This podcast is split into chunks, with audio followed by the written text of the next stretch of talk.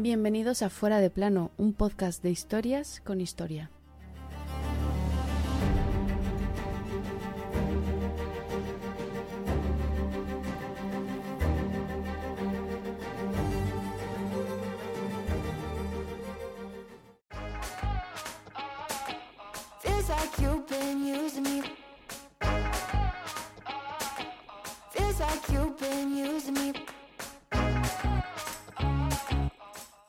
Desde hace algunos años, el mes de marzo está inevitablemente asociado al movimiento de empoderación de la mujer y de la lucha por la igualdad.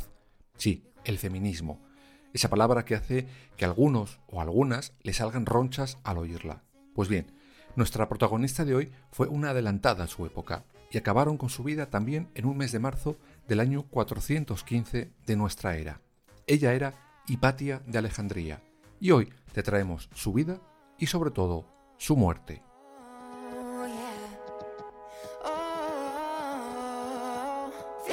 You've been using me for all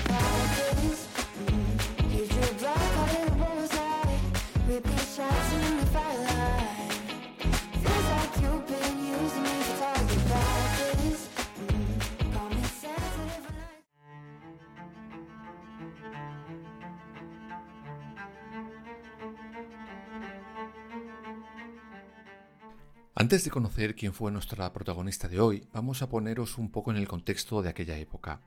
Alejandría, fundada por Alejandro Magno, aún mantenía una gran población y seguía siendo la capital de Egipto. Era famosa por su museo, su enorme biblioteca y por grandes templos. Como parte del Imperio Romano, era gobernada por un prefecto romano, pero de manera no oficial, quien mandaba allí era su obispo y patriarca. Desde que el cristianismo fue elegido como fe única del imperio, el poder de la Iglesia crecía enteros día a día. Y a pesar de lo que habían vivido ellos mismos, se mostraban implacables con otras opciones religiosas. En concreto en Alejandría, donde vivían multitud de judíos, los que seguían el dictado del obispo no dudaban en destruir templos o atacar a gente para demostrar que la fe cristiana era la verdadera. Sería la verdadera, pero no sé si esas eran las formas de decirlo.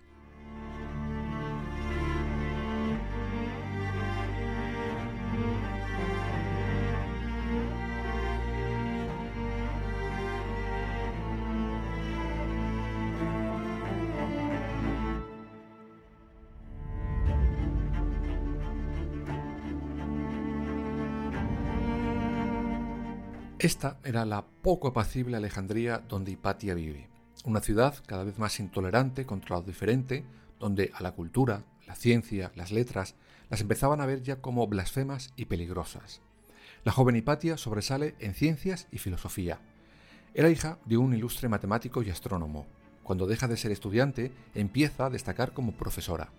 Famosas eran sus lecciones sobre Platón o Aristóteles. Hipatia era por tanto un referente de la élite no religiosa, valedora del clasicismo. Y todo, como decíamos antes, en un ambiente nada propicio para defender esos valores, mucho menos en público. Hipatia era una mujer tolerante, no discriminaba por razones de fe o de pensamiento a sus discípulos. Todo esto le fueron creando, como os podéis imaginar, una legión cada día más grande de enemigos y detractores. Todos ellos, por supuesto, salidos de la misma fe, el cristianismo. Aquellos que poco tiempo antes eran quemados, ahora habían pasado de perseguidos a perseguidores. Que pronto se olvidaron de lo que habían pasado sus antepasados. Uno de los que más detestaban a Hipatia era, evidentemente, el obispo de Alejandría, Cirilo.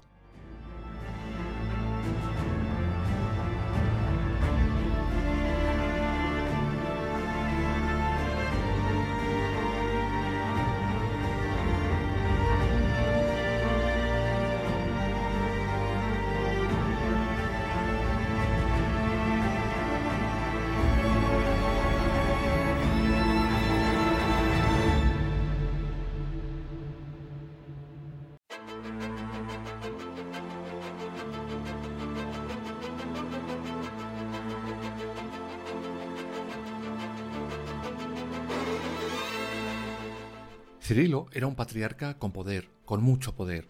Era un ser intransigente e intrigante. ¿Pero qué desencadena el odio que el obispo siente hacia Hipatia? Bueno, vamos a ir por partes. Antes hay que aclarar que nuestra protagonista no era una mujer combativa contra el cristianismo. Era intelectual, pero como hemos dicho antes, tenía discípulos de toda fe y credo. La envidia parece ser el primer punto por el que Cirilo detesta a Hipatia. Dicen que un día paseando ve una multitud de gente esperando entrar a una casa. Allí pregunta extrañado por qué tanta gente estaba ahí. La respuesta le revuelve por dentro. Estaban esperando para saludar a Hipatia de Alejandría. Que toda esa gente estuviera ahí y no esperando para verle a él le mató de celos. Otra de las grandes claves de ese odio tiene que ver con la prefectura de Alejandría. Esta estaba en manos de Orestes. Dicen que uno de los fanáticos cristianos de Cirilo había herido en la cabeza al prefecto de Roma. Este le mandó detener, se le interroga y se le tortura. Cuando muere, Cirilo le honra como si fuera un mártir. Desde ahí, las relaciones entre el obispo y el poder político entrarán en crisis. Pero Hipatia, ¿qué pintaba ahí?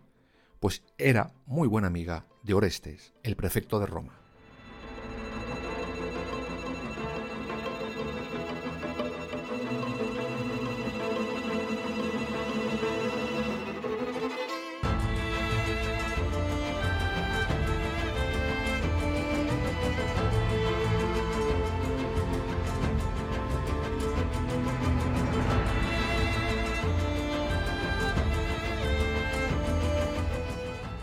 La reacción del obispo Cirilo por aquella tortura de su seguidor es clara. Trama un complot contra Hipatia. No responsabiliza a Orestes de aquel tema, no. La culpa era de ella, porque era una bruja mala que le tenía engatusado y hacía todo lo que ella quería. Vamos, que él era un pobre calzonazos y ella una lagarta. ¿Os suena de algo? Pobrecitos, ellos siempre.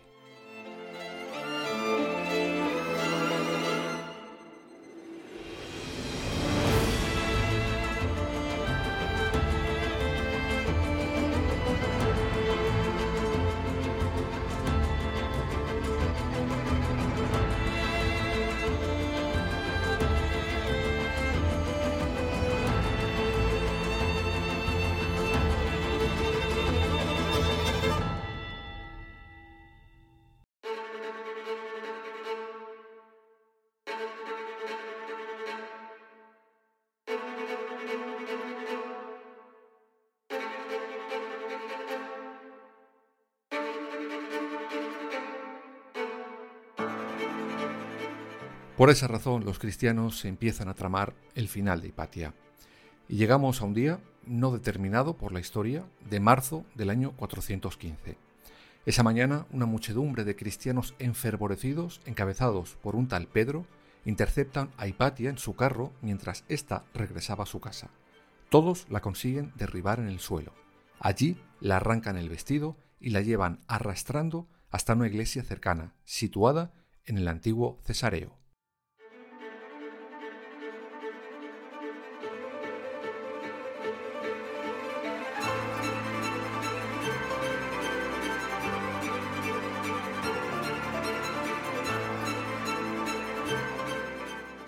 Una vez en la iglesia, con trozos de conchas y tejas, desgarran su cuerpo y la acaban por descuartizar.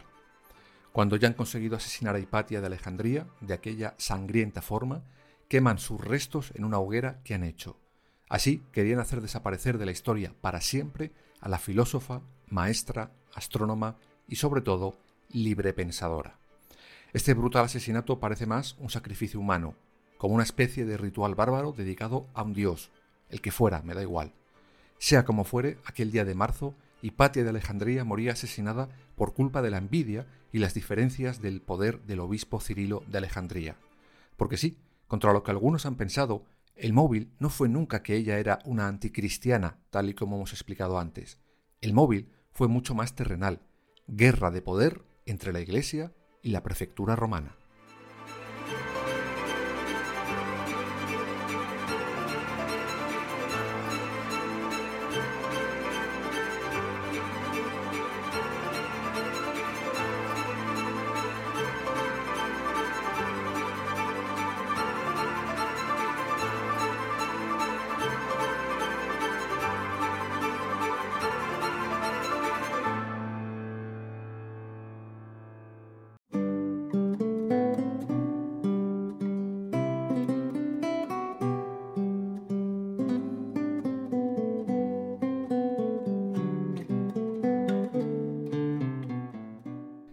Las consecuencias del asesinato de Hipatia de Alejandría fueron muchas y a la vez ninguna. Me explico mejor.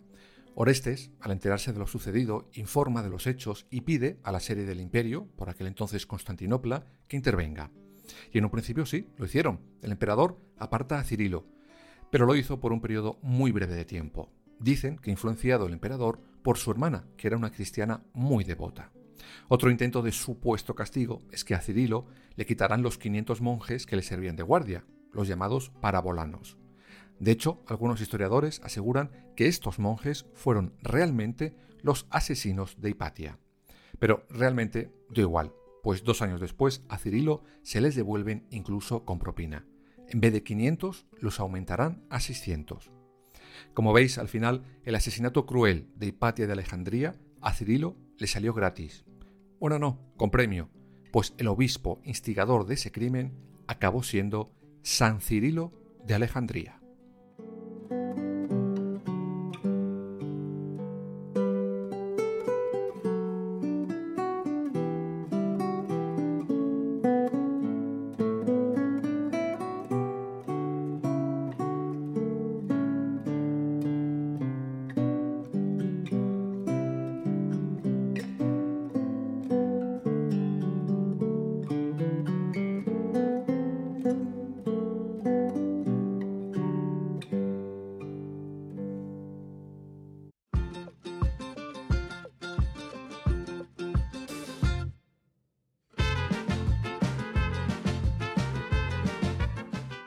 Virgen, inteligente, bella, dedicada al estudio para convertir a los fanáticos con la razón.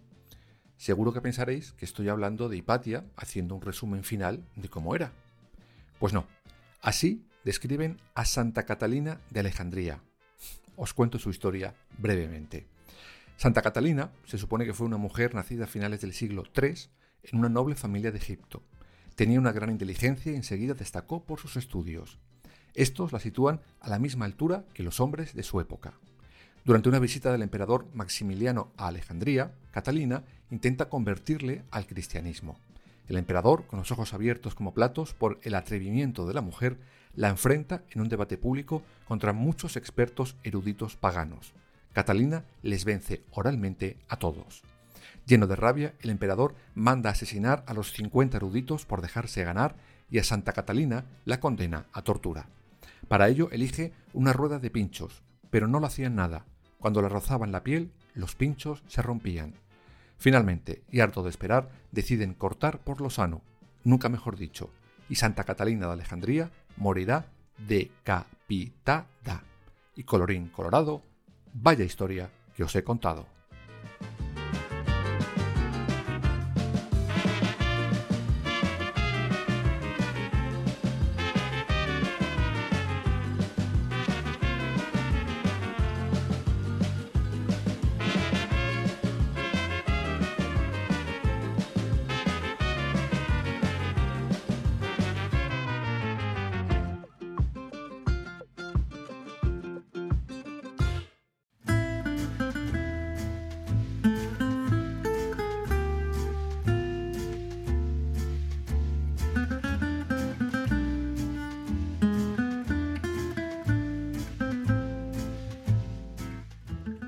Pues sí, como muchos y muchas habréis imaginado, esta historia de Santa Catalina suena demasiado familiar a la de Hipatia de Alejandría. Su historia efectivamente es una calcamonía de la de nuestra protagonista de hoy, pero invirtiendo los papeles.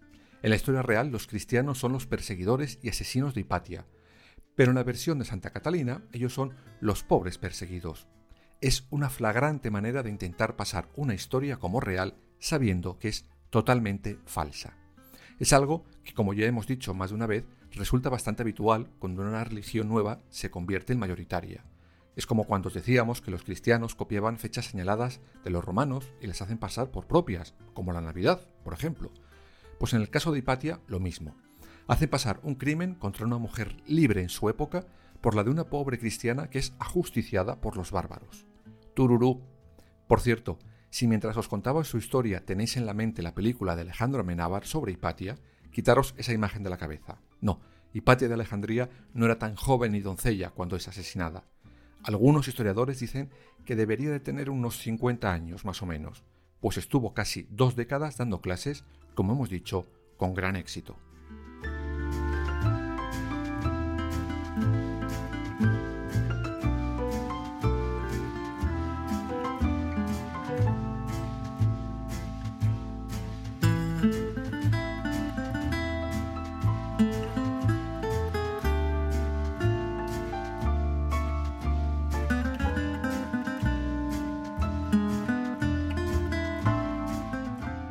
El único crimen que cometió Hipatia de Alejandría fue pensar por sí misma y querer que sus alumnos, fueran quienes fueran, lo hicieran también.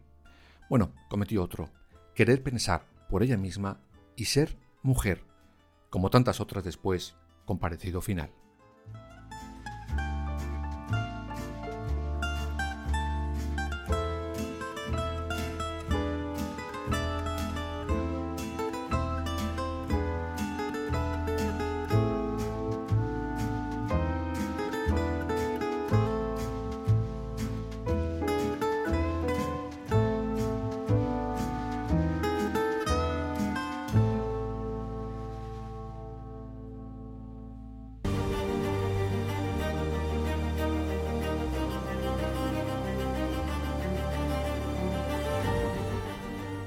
Fuera de plano. Suscríbete en las principales plataformas y síguenos en nuestras redes sociales, Instagram, Twitter y Facebook.